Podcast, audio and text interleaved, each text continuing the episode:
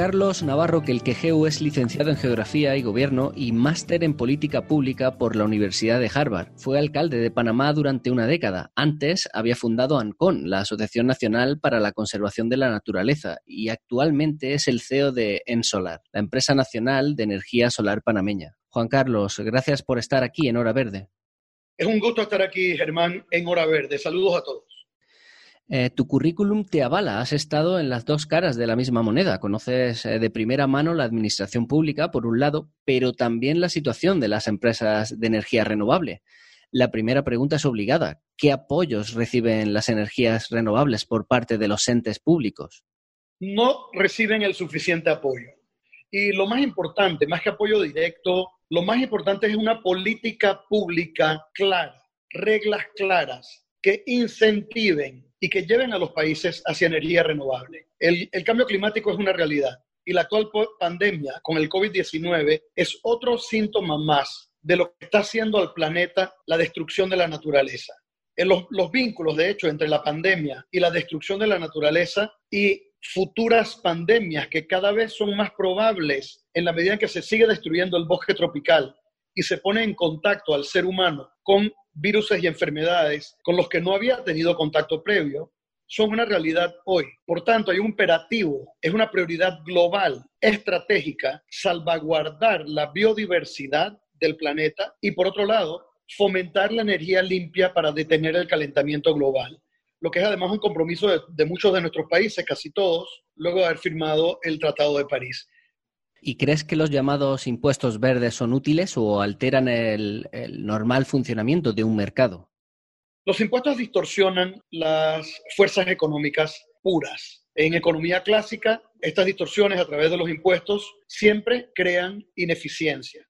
No obstante, los impuestos verdes son una herramienta útil, práctica y efectiva cuando queremos estimular a corto plazo un comportamiento, en este caso uno que vaya mucho más acorde con los objetivos ambientales de combatir el cambio climático, por ejemplo, fomentando la energía verde, la energía limpia. Y ha resultado. Ha resultado en España, ha resultado en muchos países de América Latina, en Alemania, en Europa, en Estados Unidos. ¿Dónde quiero llegar?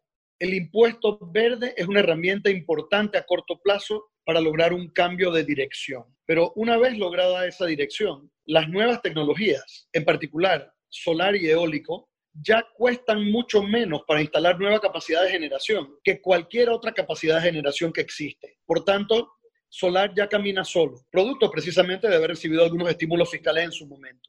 Lo que requerimos es políticas públicas claras, incentivos claros, con estrategias públicas claras hacia energías renovables y unas reglas claras también para impuestos, que pueden ser perfectamente bien a corto plazo verdes.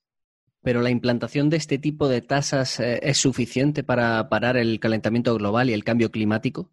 Bajo ninguna circunstancia. El ingrediente principal es liderazgo de los líderes políticos y los líderes empresariales del mundo. Aquí juega un papel crítico también las ONGs ambientales del mundo. Eh, tenemos todos los que tenemos algo que ver con el ambiente que seguir empujando. Al paso que vamos, va a haber un calentamiento global más allá de ese, ese piso o techo crítico de 2 grados Celsius. Cuando lleguemos a ese calentamiento, en realidad nadie sabe lo que va a ocurrir. Esperemos no llegar a ese punto crítico y esperemos que sea reversible. De estos tres líderes tiene que salir también el liderazgo internacional y mundial para poder ir mucho más rápido. Yo confío que así será. Por cerrar esta cuestión de los impuestos verdes, eh, digamos que normalmente gran parte de la ciudadanía se muestra algo reacia a la implantación de más impuestos. Eh, según su experiencia, ¿sucede también con estos impuestos verdes o se aceptan mejor porque se tiene más conciencia sobre el respeto medioambiental? Yo pienso que aquí es crítico ser transparente y darle oportunidad al ciudadano que decida. En este momento, donde ha habido tal crisis económica por la pandemia, y donde se está implementando, implementando en Europa un paquete de estímulo económico con un componente verde tan fuerte, pienso que impuestos verdes adicionales posiblemente no sean necesarios. Basta con reglas claras contra la contaminación y yo prefiero siempre, Germán, estímulos fiscales a los que cumplan o a los que se adelanten inclusive en la generación de energía limpia y la protección de la biodiversidad. Se puede hacer mucho con estímulos fiscales y recompensas por buen comportamiento, por metas alcanzadas a las empresarias y los, las empresas, perdón, y los ciudadanos que se embarquen en este camino al bien común.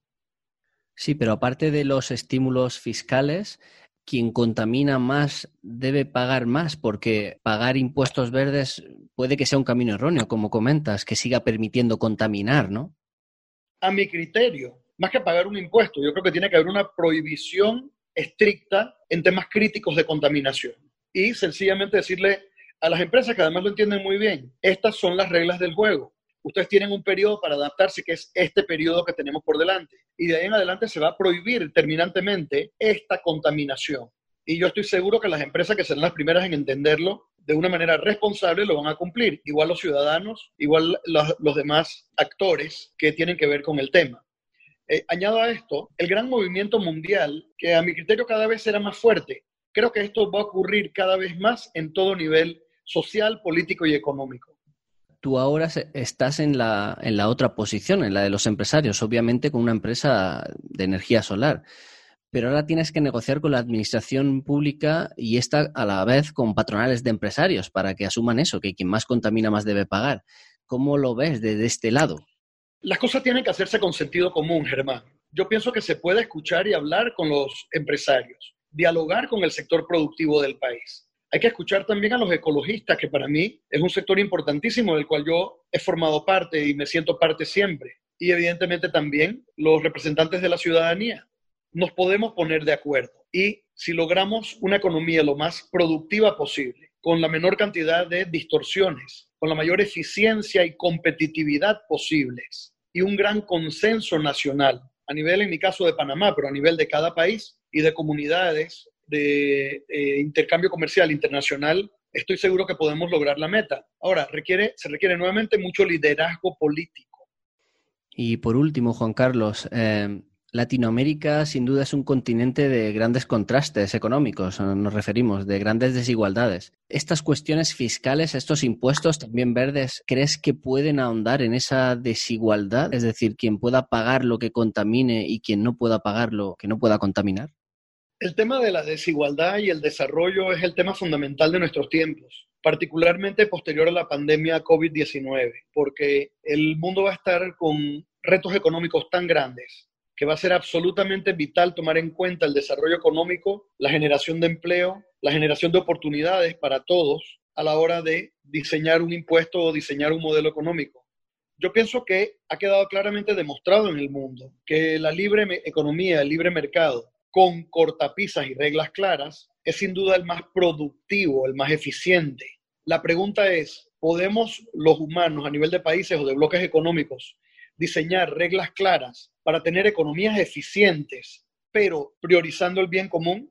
Yo pienso que sí. Yo pienso que podemos lograr grandes consensos y llevar a nuestras economías hacia el bien común, generando las oportunidades que requerimos, en particular en educación y lo fundamental, salud, vivienda, lo que conocemos, seguridad ciudadana, para que aquellos que menos tienen tengan verdaderas oportunidades de superación.